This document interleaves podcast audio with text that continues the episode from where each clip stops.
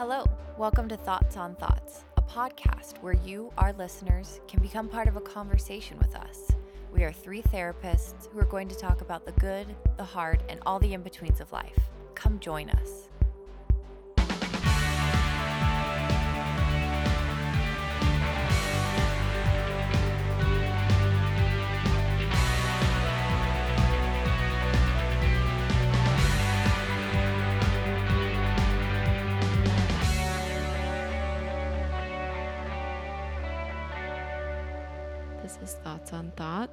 KJ, and I have been so excited to share this episode with you.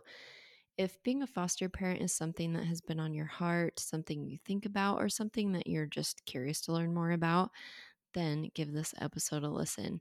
We talked with Rachel Garrett about her experience with being a foster parent.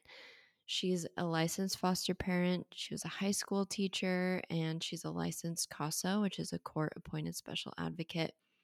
And she's also in graduate school and has two little boys of her own. So she is busy. And I'm so grateful she took the time to talk to us because it was such a life giving conversation. And she talks about her fears with being a foster parent, how she's navigated making decisions, and how she's navigated her own mental health along the way. I am really excited for you to learn from her. And hopefully I can meet her someday in real life. That's just something I'm manifesting and putting into the universe because Rachel's amazing. And you will hear that in this episode. So let's get to the conversation. Welcome, Rachel. Thank you. It's an honor to be here with you three. So thank you. Yeah. We are just going to start picking your brain about everything to do with foster care. So, my first question is there there are a lot of fears surrounding foster parenting. Fears of things like reactive behaviors, having to say goodbye. So, did you have any fears and how do they compare to the reality of having foster kids now that you are a foster parent? That is a really great question. I would say yes, a lot of fears beforehand. And um, I think the more information and more exposure I got, the more I found that some of those fears like subsided. Oftentimes, um, negative stereotypes or in- information travels faster than a lot of maybe like a general experience. Um, and so for me, and my husband we had we also have two kids and so that adds a whole nother realm because there's not only just the unknowns for yourself and your partner um, but also our kids too and how that would impact them. And um, we come from families who have little to no exposure with foster care and so there's also the um, projection and the fears from others that you're navigating as well. So i will definitely say that there are a lot of fears involved. Um, but something that has been so beautiful is to see um, how those fears have like none of those fears have come to fruition and um or they have changed like once we got in into it and jumped into it. Um but i know with like our first um like long-term placement which is one we have right now we did respite care and shorter term placements um, before this but our first big long term one, and it happens to be teenagers, which adds a whole nother realm as well. Originally, beforehand, before taking these teens, we took younger kids, and right now we have a five year old and a three year old. So we're in the trenches of just like that toddlerhood and young kids stage. But I'm a former um, high school teacher, so I, I love teens and I've had experience working with teens, but I've never had experience parenting teens. So I'm like, we're going to be jumping stages here, but we got a call about these two boys um, and my first thought was like, oh, we probably can't do it, like just in the back of my mind. But there's something that just kept pulling me, like, I just need to know more. And so that's what I would really like um, strongly encourage um, those who are foster families is that you get to ask all the questions you want to about placements that you get calls about. And um, so I just asked so many questions. I asked, are um, their caseworker too because she had more information than some of the people that were contacting me because she knew and worked with them personally and so I was able to ask lots of questions and sit down. And a lot of these fears I had um, didn't align with a lot of things I was being told about these boys. So that's why I'm like, I don't know if I like, if you just fall back on, um, what's that? There's this line that one of my therapists would would share with me, and it basically was like, sometimes ignorance or fear is stemmed from ignorance. Like when you don't know, it's natural to want to fear that. And so, as we got to know more about them, I just like both my husband and I, we um, for a few days we had like three days to decide and it was this really big decision and i just it feels kind of impossible in the moment but i there's something that i just couldn't let it go and then um, i wanted to make sure my husband was on, the same page and he was like i'm really concerned and nervous about all of these things and then i said okay well we can't do this unless we're doing this together. And so i said should i say no? And this was after I put the full court press of like I feel really strongly that this is something we should do. And and I just gave him time. He went mountain biking one afternoon and just came back and said no like I think we need to move forward. And um and honestly it has been the best decision we've ever made. And these boys like we love them so I just feel get emotional think like we love them so much. And so to think about how it was a few months ago and where it is now and to think that we could have missed out on this because we listened to that fear rather than that like inner knowing and and all the things that the facts were telling us. Um yeah i would say that we've had fears but also they have they haven't come to fruition and it's been actually the opposite experience so. Wow. I'm like just blown away by you already. I know. but i mean it it sounds like you have you've had all the same fears that it sounds like any of us would have as parents but you've educated yourself with information especially about those cases and then you've connected with your partner and then moved forward with confidence and it sounds like you guys have had what it seems very very positive experiences. Yes yeah it's been really um, really beautiful and also it kind of has given my husband and i more confidence in that like we can do hard things together and we can work together and all those is a big first for our family that just seeing like this little success of being able to navigate that initial call with this specific placement i think has been helpful for us so yeah and you mentioned you said your therapist when you were yeah. talking about like mm-hmm. how has therapy played a role for you in aiding you in this journey of foster care oh that is such a good question um I love therapists. I love therapy. I recommend it to all people. I um therapy has helped me in my own healing process. I guess I have two answers for this.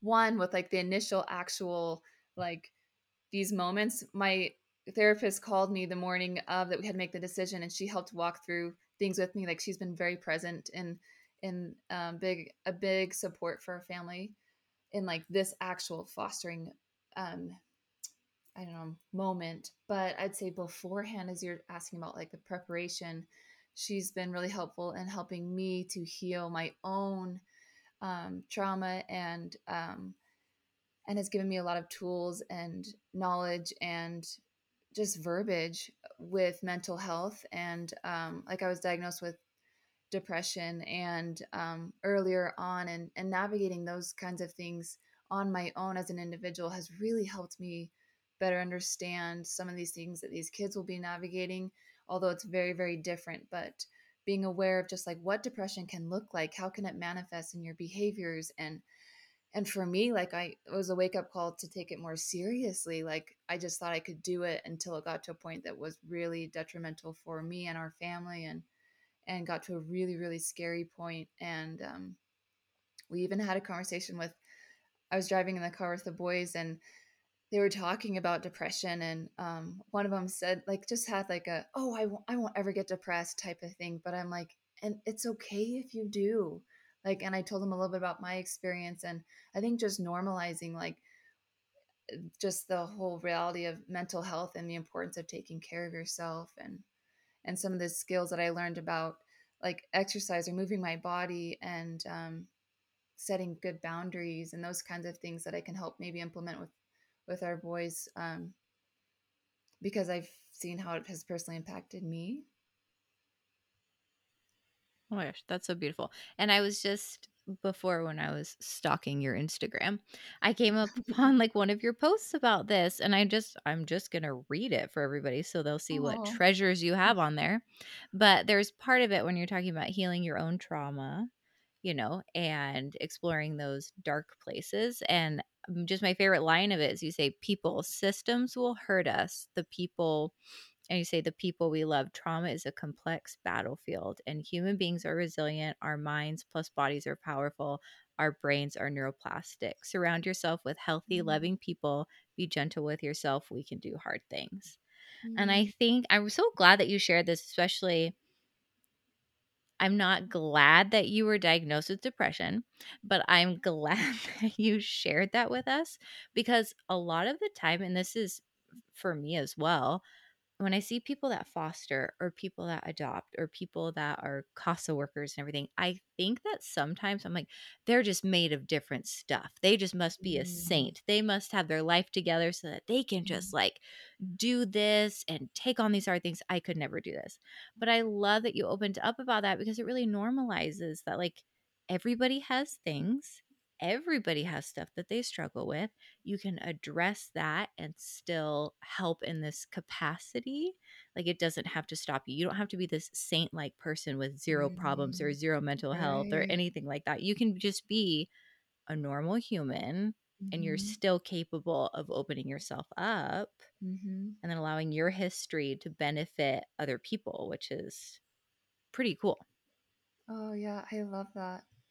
Yeah, I love that connection. And I also just feel like the being able to connect to people like at the core of humanity, like what makes us human and and uh, we all go through different things, but I found that there's a lot of beauty in that connection when we just um, authentically show up and um, and none of us are perfect, even if some of us seem like there are people out there that are, but I think that there are always things going on under the surface. So in talking about depression and if people are listening to this and they are struggling with mental illness but they are just feeling that pull to foster has being a foster parent impacted you negatively at all as far as mental health goes? Like is it something where people need to kind of really be aware that it can be a stress or you know it can come with some of its own trauma or like what would the advice be that you would give people if they're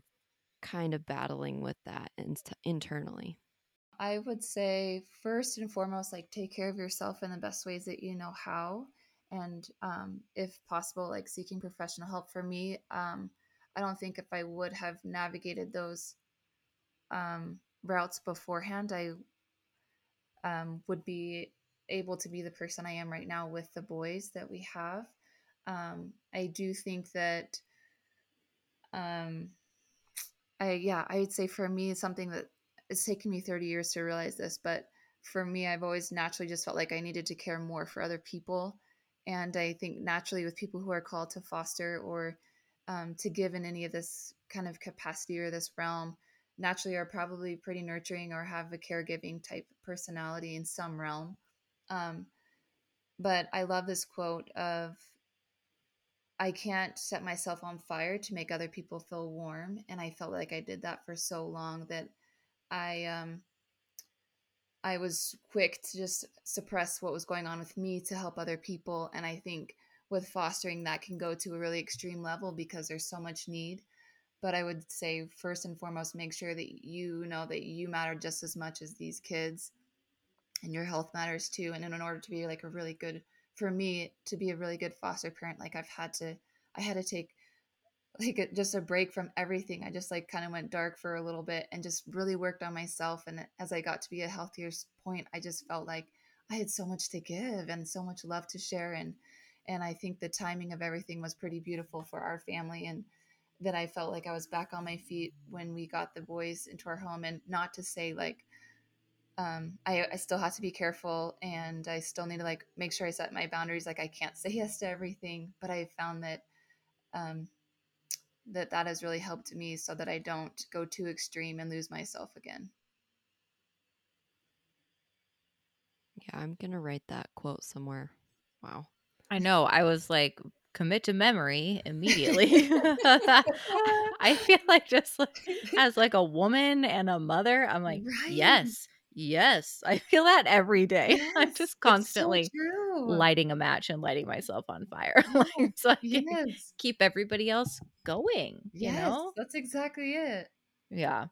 So it sounds like just the maintenance. It sounds like you do a lot of maintenance. Mhm. Just like constantly checking in with yourself, Mhm. trying to stay grounded and just like cuz it's I are really transparent with each other. So like yeah, we kind of just have like tapped into one another, like, okay, like how are we doing? How's everything going? And um yeah, I also feel like with teenagers it's a different ball game than younger kids in just regards to like I feel like with my younger boys, they require a lot of physical exertion on my uh, end, but with the teenagers, I feel like it's a lot more emotional, mental.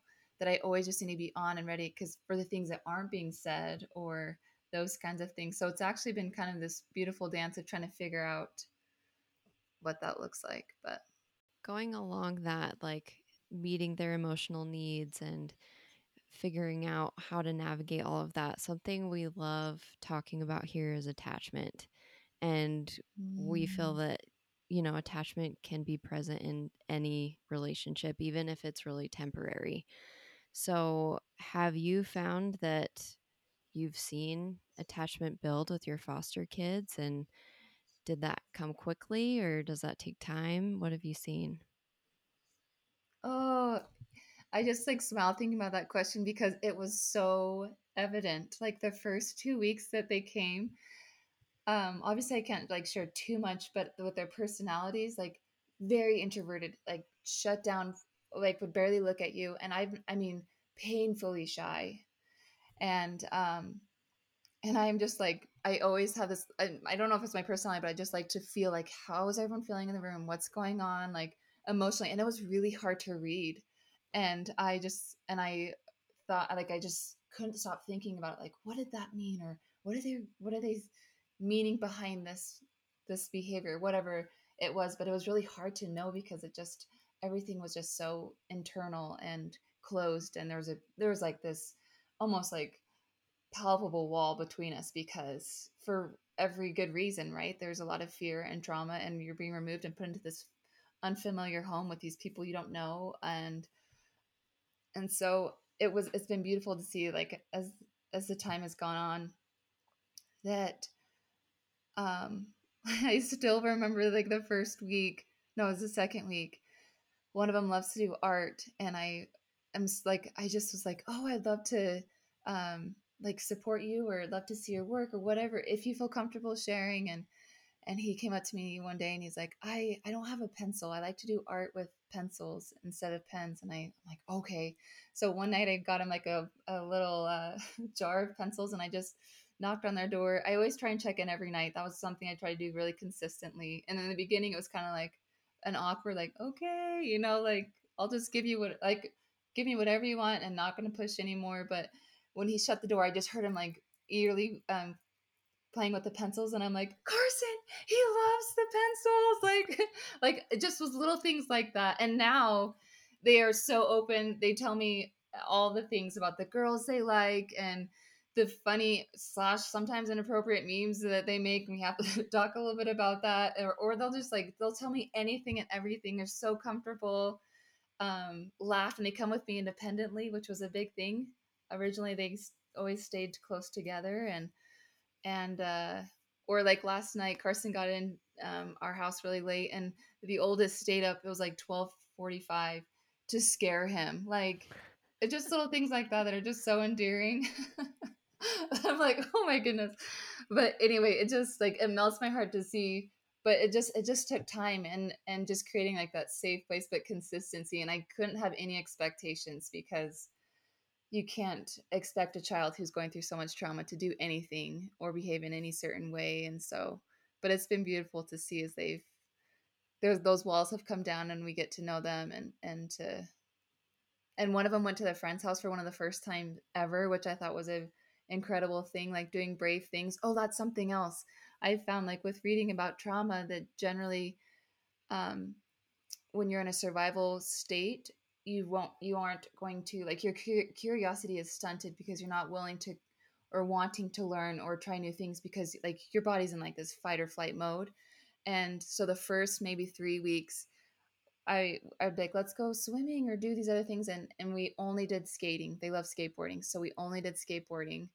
And then about I think three weeks in, I could tell that they were getting more and more comfortable. But then they were they were able to like just try all these new things, and like Carson taught them to wakeboard, and um, we showed them a, a mountain bike, and now one of them loves to mountain bike more than skateboard. But like a month or two ago, he probably wouldn't have even tried that. So like it's just as cool to see the the layers and to see these really just amazing kids blossom um, and gain trust with their bio family too again. So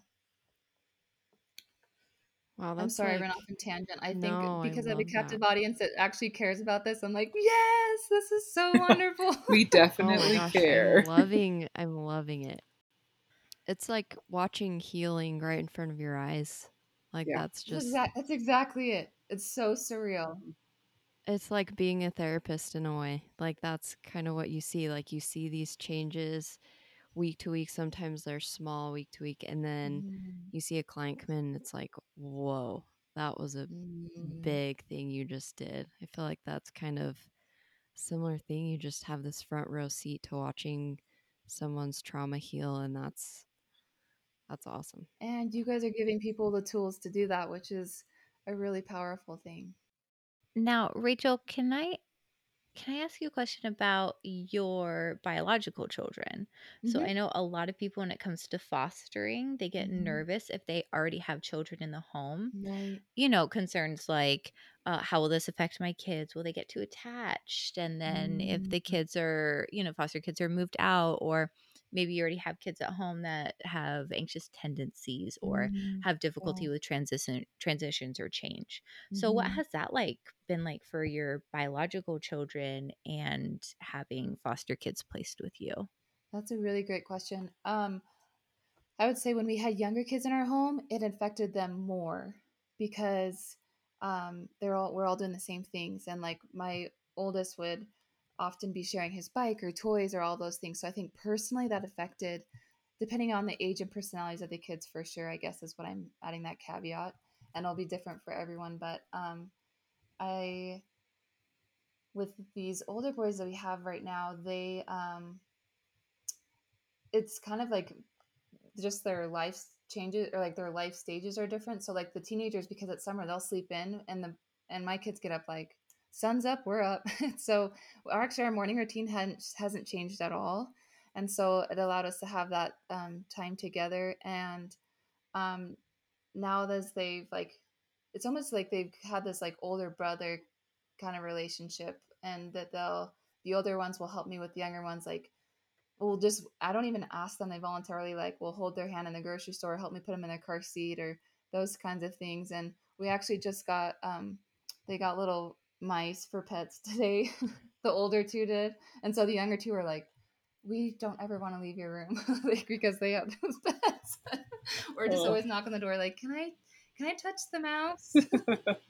they're like little feeder mice and they're like this big and I they are all really nurturing towards these mice. But um, I would say my oldest has a really outgoing personality, over the top friendly, and so for him, I think it's been like um, he's he's loved it. With our youngest, I think he went through um, where he was used to more of the attention, and so there's that aspect of like just as you would when you're adding a new baby to the family. There's just that um, adjustment with it, this divide in attention. Um, but I something that I found that's been helpful for us is to do something individually with each of the kids, and even the kids that are in foster care too, like to get to know them as individuals and see them as individuals. So Carson and I try and do something with each of them, and I find that that really helps to have that time, that quality time.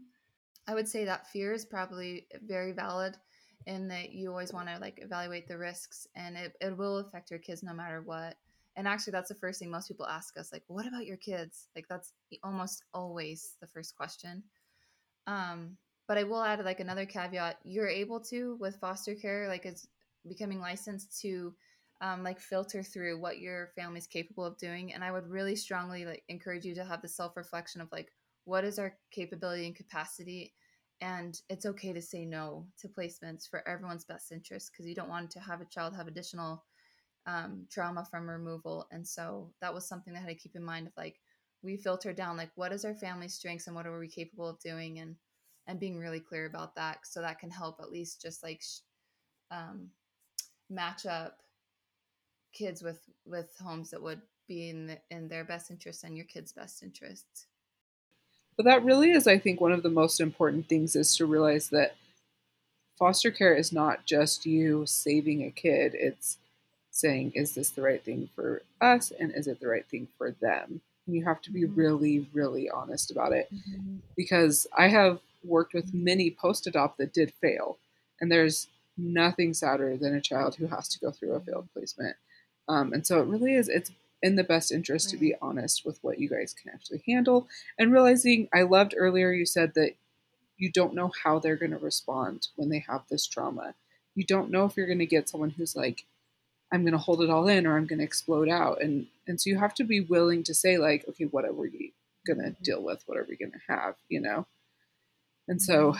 it still is a very boundaried world even though you're letting them into your home. So it becomes mm-hmm. very, it's a very different type of boundary, obviously, because it's very close, very intimate relationship. But you still have to be just so mm-hmm. honest with like, can I really connect with this child? You know, am I really the best placement for them? Mm-hmm. Because a child will fit everywhere, but it mm-hmm. doesn't mean that every child will fit in your home. Mm-hmm. Like, but there is a home for every child. You just that's why I also mm-hmm. love like mm-hmm. the like Ronald McDonald and um like Dave Thomas, the Dave Thomas Foundation through Wendy's. They take a foster mm-hmm. kid and then find a home for the foster kid that fits rather than we just like put kids in homes oh, because we have that home available. And that really, I think that that's beautiful that right. you are right.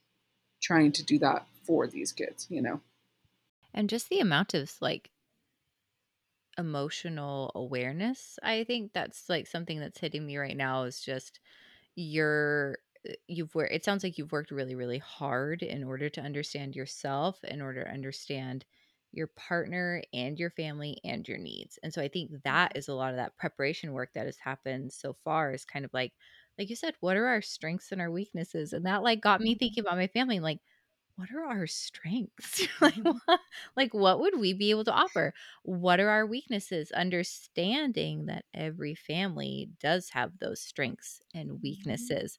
And it's just getting a little introspective and trying to figure out what that is. Right. So, in terms of preparation, what types of conversations have you had with your littles mm. before you brought the placements in? Like, what have, what has that sounded like? Yeah, um, that's something that I think our oldest has has it been able to grasp it a little bit more than our younger one. Um, but yeah, we just we're really open and transparent with our kids um, in a lot of realms. But in this one um, specifically, we just um, kind of explain like we're going to have some friends come live with us, and we don't know how long they're going to live with us, but we're going to love them as long as they're here and um, we obviously don't tell them too many details of like, the nature of the case. And if anything, I feel like kids are so healing and that they naturally are so quick to love and and accept.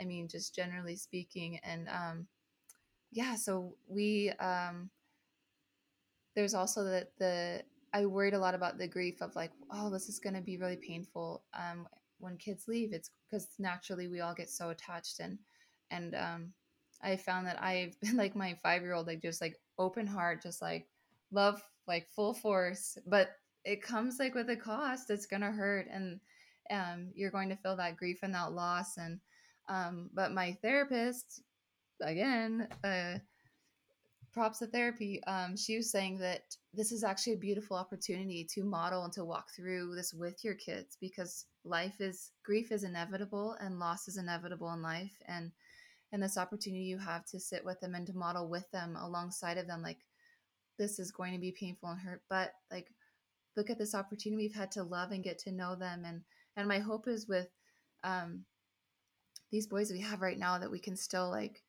honor the milestones in their life and see them in those in those moments and stuff in the future. Um, but i love to apply that same concept with maybe some negative things too like if a child were to come in and had um, language that you didn't find acceptable for your home or your kids like having that um, conversation like okay well in our home like we choose not to use these words um, or or talk about people this way or whatever but um, the the reality is the kids are going to school with kids who all say do different things and to think that you have control as a parent in your own home to navigate some of these complex um, conversations um, what a blessing and benefit that can be for your family too yeah going off of that like having these complex and transparent conversations something that's been amazing about your instagram is how open you are about your faith transition and so, Mm. how, how do you navigate like kids coming into your home who maybe have a different faith or like different Mm. lifestyle things um, than you do, or like their their if their bio families have different Mhm. religion than you? Like, how do you navigate Yeah. that? That's a really great question. And um, the the biggest thing is you honor the bio family, what their preferences with some of these really big things that are regarding like um, with morals and religion. Um, we've tried really hard to have a good connection with their bio family to honor what they would like, and um, we are just really open and loving to just who the child is and what they prefer and would like to do. And so different kids have have come in with different personalities and different um, beliefs. Um, but like, for example, um, one of the first little girls we had in our home, she loves Jesus so much, and she loves um, worship songs. And so, um, and I would pray with her, kneel down with her, and pray with her every night. And uh, and I'd play all the songs that she wanted to play, and those kinds of things. And then um, we've had kids who haven't like talked about religion at all. Um, so, and we also have that conversation up front too, um, like with the case and placement. Like, well, what would this require? What would this require for us? Um, and we're really open to um, embracing and supporting all different religious beliefs. So for us, it was just a matter of just like opening that um, up, and um, we're really, really big on not uh, just embracing the child and not pushing or saying anything on our end because we feel like that that's not um, our position to do that. And I think that a child going through so much trauma, they don't need to have added levels of um, lifestyle changes that they aren't that aren't already familiar. So whatever that looks like for them. It's that whole acceptance piece, like helping them Right. feel feel accepted as they are, Right. is so healing. Yeah, so we just yeah, we'll just love all the children for where and wherever they are. And we have had kids who um, have come to us that from um, the church that we no longer participate in, and it's still like I feel like that's another important reason is to work on your own healing. That I'm in a place of so much peace that um, it's it's honestly like been so beautiful to be able to like put those relationships first and and um, to honor that. So That's like so well said because I think that can feel so complex and I love that. It's just like meet them where they are and show them that you can engage with them in what they love and what they're passionate about. And that goes not just for like beliefs, but like you talked about the boys love skating. And so you skate with them and just engaging with them where they're at, I think is so, so Yeah. powerful. Oh, that's so nice of you. Um, I yeah, I feel like that's one of the biggest. Going back to the question of like connection and um, kind of having them be able to be comfortable with themselves is to like connect on something that they love. Like I think I told I I'm sure I shared this, but like they love the Fast and the Furious series, and so for the first few weeks. I sat every night with them and binged it because they're like, you have to see it before then, like all of them before the ninth one comes out. and Yeah, Or, like, good thing going- there's 27 of them. So know, it's wow, I like you had some know what I was time. signing up for.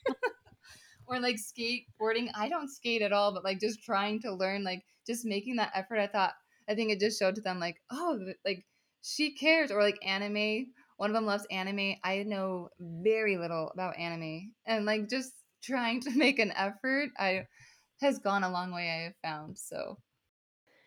So, from your perspective, kind of now that you're in in it, involved in it, what are Mhm. things that people misunderstand about foster care? Like when you've interacted, you know, with family members or friends and the questions they ask, or even the things you misunderstood about it before you became a foster parent? Mm. I I guess two things. I've kind of deconstructed the idea of what family means, and I think that something that's really complex with fostering is the whole goal is reunification for the family, and so like you come in and love the family and these kids as long as needed, and then um, kind of like send them on their way. And uh, I think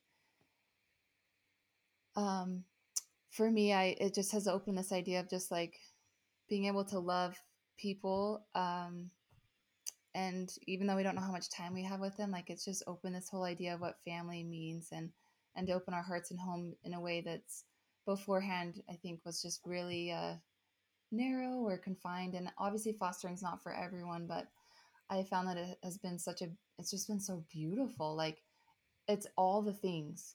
Um, but it's almost like life on steroids just in this little experience you just have so it's just so complex but um, the and I guess the other thing is just like these kids are I remember them saying this in the training like these kids are just like your kids like they just want to be loved and to be safe and to be heard and they're just like I mean just like all of us want and so I remember when she said that it just like really hit me that I kept thinking like I don't have enough training on trauma or I don't like all the things of why I felt like I wouldn't be qualified and I just kept thinking but I I can love like I would love my other kids and um and see these kids as my own in a in a way and not to replace their other family but just to be an additional person to love them and I and or just watching the kids like swim in the pool together I'm like you would never know if you walked by. I think there's just such a negative sti- stigma when you say foster kids or like they're just kids to me and they're in the system that they didn't ask or choose to sorry I get a little emotional that they didn't choose to be in. But there are so many good people in this world and if we can just give a soft landing place until they they can get back on their feet and the bio family can hopefully get back on their feet like what a better world it would be Thank you for sharing that. Um, like it's clear hearing you talk about these kids that you love them and that this has been like a life changing experience for you and I'm sure for them. And I think a lot of that speaks to the work you've done as a person with your own mental health to be able to like meet that caregiver fatigue head on and meet you know the things that this brings like all those complex emotions and um you know the thought of saying goodbye at some point and like just navigating that with your little family like it's a lot but it can also be so beautiful like you said like such a beautiful experience and life on steroids.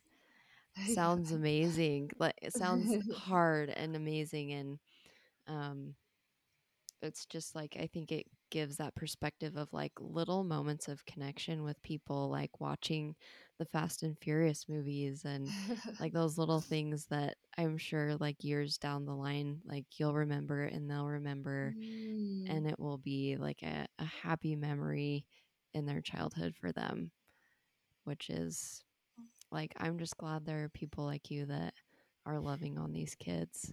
Mm, thank you. Thank you. Um i will say like for other people who's like feel that their heart's called to this area and aren't like fostering is a huge commitment and again like not everyone has the capability capacity or desire to do this and that's that's great like um but there's some people who do want to get involved but don't know how or like want a smaller time commitment and that's where i would say like maybe look into being a casa. That that's what actually got me on this trajectory. Um, I think teaching high school and being a CASA both like put this on my radar. I wouldn't have even ha- had this on my radar if I didn't. But you're helping and working with these kids, and but it's a um, a more limited amount of time, flexible, and legally like you're not allowed to involve your own family. So it's just you as an individual. So I know that that's a pro for some people not to involve their family. So Mm-hmm. that that's an option if you want to look into that. And that was that was truly life changing for me too. So yeah. Well, I feel like we could probably talk to you all night.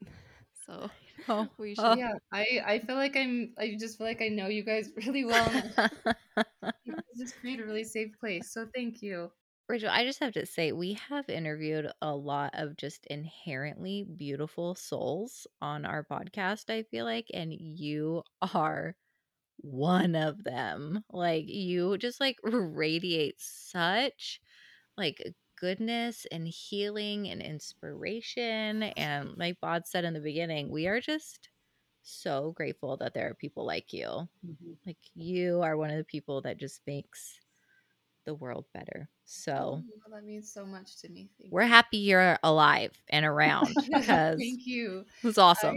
I- thank you i am too Yeah, thank you so much for agreeing to do this and being open with us and for being open on social media because that's how I came across your account and you know it's like just the the beautiful kind of vulnerability that I think is so helpful to a lot of people who are kind of figuring out how to navigate this world and have questions about being a foster parent. So, thank Mm, you for thank talking you. with us. Yeah thank you for having me Thanks for joining us today. We want to create a community of inclusion where we can have conversations about topics that you need help with or have questions about. We want you to have a voice in this process, so please let us know what you want to hear about on future episodes. You can email us at thoughtspod at gmail.com, and if you search ThoughtsPod, you can find us on Facebook, Instagram, and Twitter. All original music is composed by Milan Vrajec from Valley of the Bears, and our logos are by Rick Thomas. Thanks for joining us.